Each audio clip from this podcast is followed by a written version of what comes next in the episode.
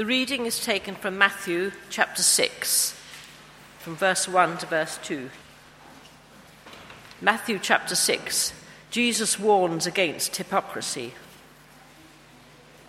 Be careful not to do your acts of righteousness before men to be seen by them. If you do, you will have no reward from your Father in heaven. So when you give to the needy, do not announce it with trumpets, as the hypocrites do in the synagogues and on the streets to be honored by men. I tell you the truth, they have received their reward in full. But when you give to the needy, do not let your left hand know what your right hand is doing, so that your giving may be in secret. Then your Father, who sees what is done in secret, will reward you. This is the word of the Lord. Thanks be to God. Valentine's Day is coming next Saturday. A great opportunity to, a, to do a good deed in secret. Or perhaps we do a good deed in secret on Valentine's Day because we want it recognized, really, and we want a reward. I was at boarding school, and when you were at boarding school, Valentine's Day was a traumatic moment because if you didn't get a card on Valentine's Day, uh, you were the butt of everybody's uh, sarcasm uh, for most of that week. And uh, it was great when you got a card, although I have to say, I think sometimes my cards must have come from my mum. In which case, great is her reward in heaven for being secret. How, how public should our acts of piety, how public should our good deeds be? That is the question Jesus now addresses in the Sermon on the Mount. As a Christian community, how should we do good? This week, this week we're looking at what we might call public piety, alms giving, giving, uh, charitable giving, um, good deeds, if you like, that sort of thing. And next week we're looking at private piety, specifically fasting and prayer, which is very apt because that's just before Lent, when uh, traditionally we do give up something by way of fasting. What sort of community should we be in the light of Jesus' teaching about these things? Verse 1 uh, sets the tone for both sections, for both public and private piety. Be careful not to do your acts of righteousness before men to be seen by them. If you do, you will have no reward from your Father in heaven. So that is how we are to give to the needy, how we are to fast, and how we are to pray. It seems we are to be the sort of community that does a lot of unacknowledged good things. If one thing stuck in Jesus' throat, it was hypocrisy. He attacked his religious contemporaries for hypocrisy more than anything else. He observed, of course, shed loads of it around him at the time. And since this, the world throws this accusation at us very often, very often Christians are accused of being hypocrites, we will do, do well to listen to what Jesus says. So let me ask you uh, to answer in your heart why do you do the good things that you do? Assuming that you do occasionally do something good, that is. I assume you do. Why do you do it? Why are you doing it? Do you do good things to bring praise, honor, and glory to your Father in heaven? Do you do them because you genuinely love your neighbor and want to be a blessing to them?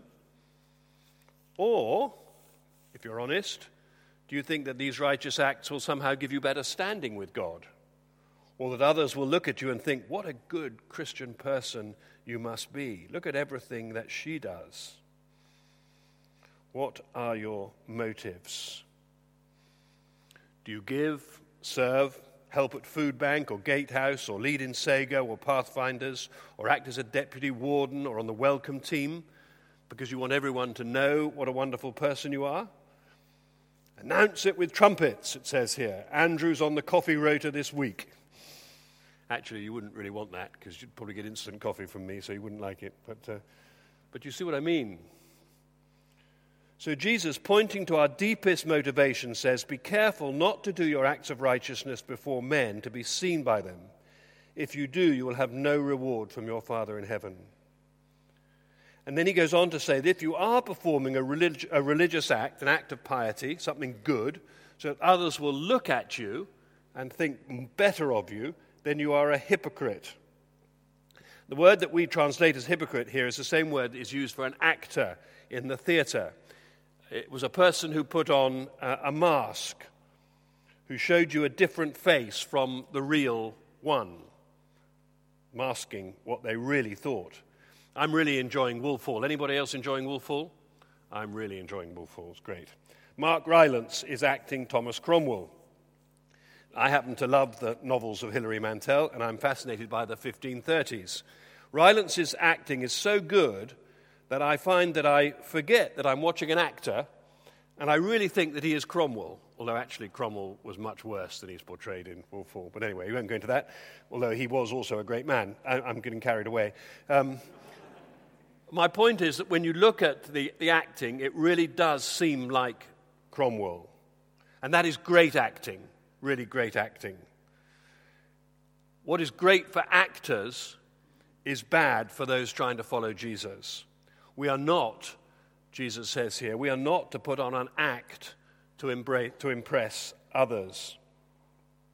One of the reasons that we offer prayer ministry at services here in St. Andrews is so that we can take off these masks. We can come and tell someone in total confidence what our struggles are. And the prayer ministry team are here to help people with that.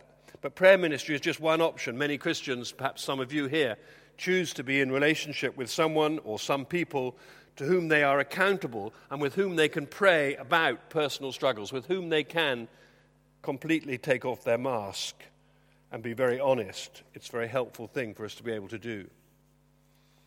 Incidentally, don't let's beat ourselves up too much because there's plenty of hypocrisy, plenty of mask wearing outside the church as well as in it. Just look around your office or your classroom. Uh, the clothes that people wear, the cars they drive, the persona they adopt when they walk out into the public. Perhaps the whole celebrity culture thing is essentially hypocritical. BAFTAs tonight will be a celebration of it. It's just human nature, we could say. We're hypocrites because we don't want people to see our flaws. But we're also hypocrites because we like to be liked and respected. We want people to think better of us than we really are. Just as often as hiding a sin, we want to appear good and for those of us in the church, we get this image of what a real, a really good Christian looks like. And we try to be that, or at least look like that. So in Matthew 6, here in these, this little section, Jesus is challenging the new Christian community that is coming into existence not to put on a face or a mask of righteousness when we do our good deeds. We shouldn't serve the poor and the homeless, pray, tithe, fast, or do any other religious act so that people inside or outside the church think that we are holier than we really are. We should do them because we are serving and loving our Father in heaven and seeking to please Him. We should do them because we are obediently loving our neighbors as ourselves. In a sense, I think that's fairly obvious from the text. But I wonder where the real test comes where the real struggle is for you and me in these issues. So let me take off my mask for a moment and tell you where I might struggle. If this helps to you, help you, oh, I hope it does. But um, first, let me just say I tend to make a judgment about people's intentions, sometimes consciously, sometimes unconsciously.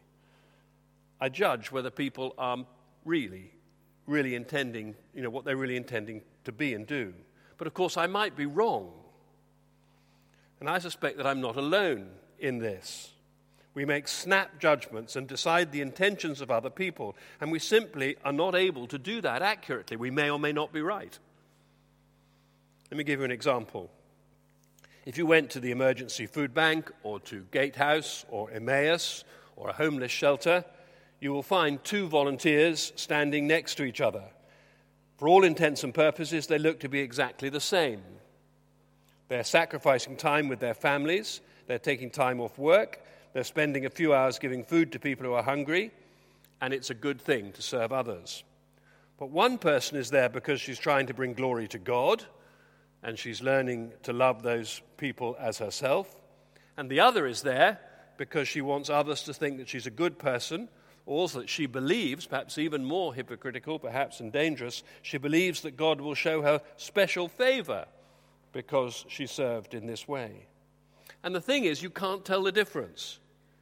They look exactly the same. It's impossible for us to know. But we are told that God does not judge by outward appearance, but by the heart. When uh, Samuel selects David, we are told that God uh, did not look at the outward appearance, his height uh, or his good looks, it says, The Lord does not look at the things that man looks at. Man looks at the outward appearance, but the Lord looks at the heart. So when God chose David to be king, he didn't choose the most handsome or the strongest of Jesse's sons, because God looks at something a lot deeper than that. And the truth is, however hard we look, we can never be 100% certain that we see what someone's heart is really, really like. Because we tend to look at the outward appearance, not at the heart, because we're not God. But God sees. We can't tell, but God can. So be careful how we judge others. The second trap is that I act from mixed motives. And perhaps you do too. Actually, I've, I've, concluded that this is what Jesus is referring to, but it's rather obscure saying about the left hand not knowing what the right is doing you should try doing that sometimes. It's actually extremely difficult to do that. In fact, I think it's impossible. I, I sort of think Jesus is smiling broadly, perhaps, on the hillside when he's preaching the Sermon on the Mount, when he says this the left, don't let the left hand know what the right hand is doing. Maybe they all started waving their hands around, wondering, how could I do my left hand without my right hand knowing what it was? It's a very interesting little moment in the sermon, I think. We're double minded, we're pulled in two directions. We operate from mixed motives. And I don't think any of us get their motives right all the time. There are times when we have the right motives, and there are times when we don't. I'm not a hypocrite all the time. I don't want to be a hypocrite at all, but I am sometimes. I'll give you an example. A few years ago, I made friends with a lovely man uh, here at St Andrews who was doing the uh, OCCA course, the apologetics course down the road here. And many of you will remember him. Uh, his name was Bruce Beard, and he was here with his wife Phyllis. And I discovered that Bruce loved fishing, which, as you all know from my sermons, I do as well. So when he was in Scotland, I invited Bruce to come for a day and join a group of us fishing on the River Don near Aberdeen. He duly came and caught nothing it was, as usual in Scotland, completely useless. My motive in asking him was entirely pure. I wanted him to experience fishing in a beautiful part of Scotland. I was genuinely genuine in that. So bad was the fishing, though, that he said later, Hey man, he's American, he talks like that. Hey man, why, why don't we go somewhere we might actually catch something? which is a good question. Well, if you want to catch salmon these days, the place to go is Russia, quite a long way away compared with Aberdeen. So I jokingly said to him, Russia. Right, he said, fix it up. And I did. And I went as his guest. Now, fishing on the Don in Scotland is the equivalent for a soccer fan, say, of being asked to watch Swindon play Stevenage or something like that, you know.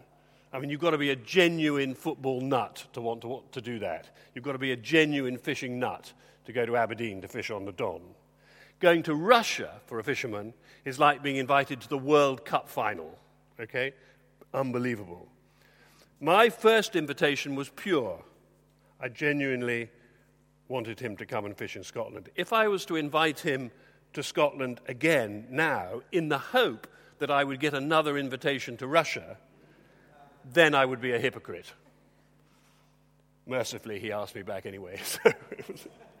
but you see what I mean. You see how it works. We have times when it gets right, when we get it right, and, it, and times when we get it wrong. And when we get it wrong, the temptation is to beat ourselves up for it. That's why Jesus gives good, practical advice to help us here. He says this If we are tempted to put on a face, I will give so that others think that I am a good Christian person, or I will give so that I get something back. Jesus' solution is found here in verse 3. When you give to the needy, do not let your left hand know what your right hand is doing, so that your giving may be in secret. Avoid the risk of hypocrisy by doing it without making a fuss about it. Do it in secret. Do your very best to keep your motives pure and say no to actions prompted by hypocrisy. That will be a great characteristic of Christian community. A great characteristic. Use the principle that Jesus says do your acts of righteousness in secret. And of course, I know what you're thinking, or you might be thinking. You think, but if I do them in secret, then people like you, people like me, will try to judge my intentions because you don't see me serving, because it's in secret. So you'll make a judgment. And that's true. Even when we're not being hypocritical, some people will think we're being hip- hypocrites. That's tough. I'm sorry. It's a good thing that the only person we need to please is God alone, who sees what we do in secret. So, in conclusion, the church will probably never be free of hypocrites. I don't say that because I'm pessimistic. I just know that I don't intend to leave the church. But imagine for a moment what it would look like, what, uh, would, uh, what, what, what, what, it would be um, well, the difference that it would make if through God's grace and enabling we simply recognized our hypocrisy honestly and took one step closer, maybe even tonight, one step closer to taking off that mask to live to please God and God alone. When I read the Bible, I'm reminded that the good news of Jesus Christ, the gospel, his forgiveness and mercy, which we remember so powerfully in this communion service, which we will in a minute, it's not just for the person who's becoming a Christian. It's not just for the person who's moving from darkness into light, although it is, of course, for them. The forgiveness and mercy of the good news is also for me. As far as I've come in my growth with God, I'm still a long way off, as you are.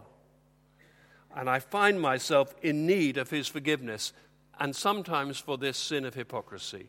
People want it, wanting to seem something that I'm not to other people.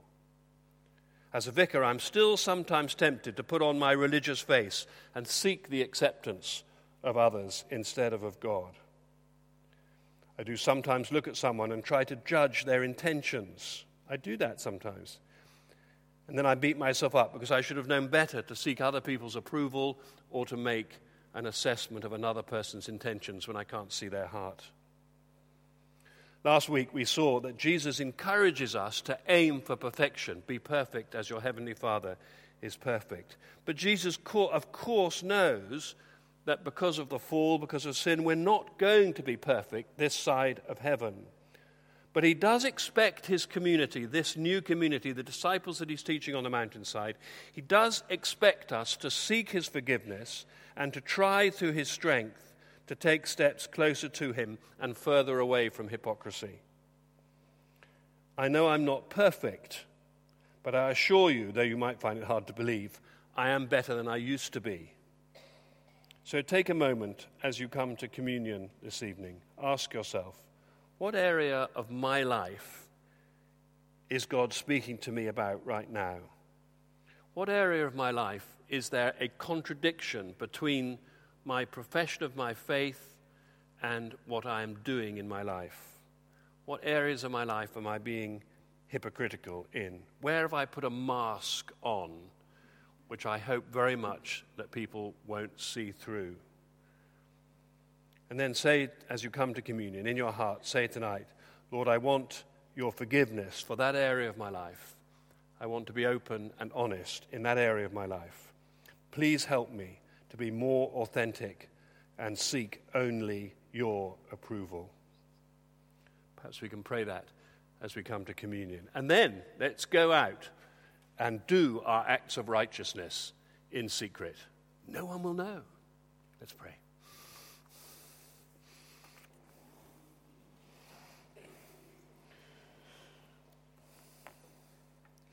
We recognize before you, Father, that so much of the teaching of the Sermon on the Mount is so countercultural, so different to what the world expects, so different to what is pressing us all the time to be like the world. And yet we know that we can stand before you, forgiven sinners, that we are washed clean by the blood of Jesus, which we're going to remember powerfully in a few minutes. We can be honest before you and we can be honest with one another. Help us to be the kind of community that allows people to take off their masks and then do good for those around us for Christ's sake. Amen.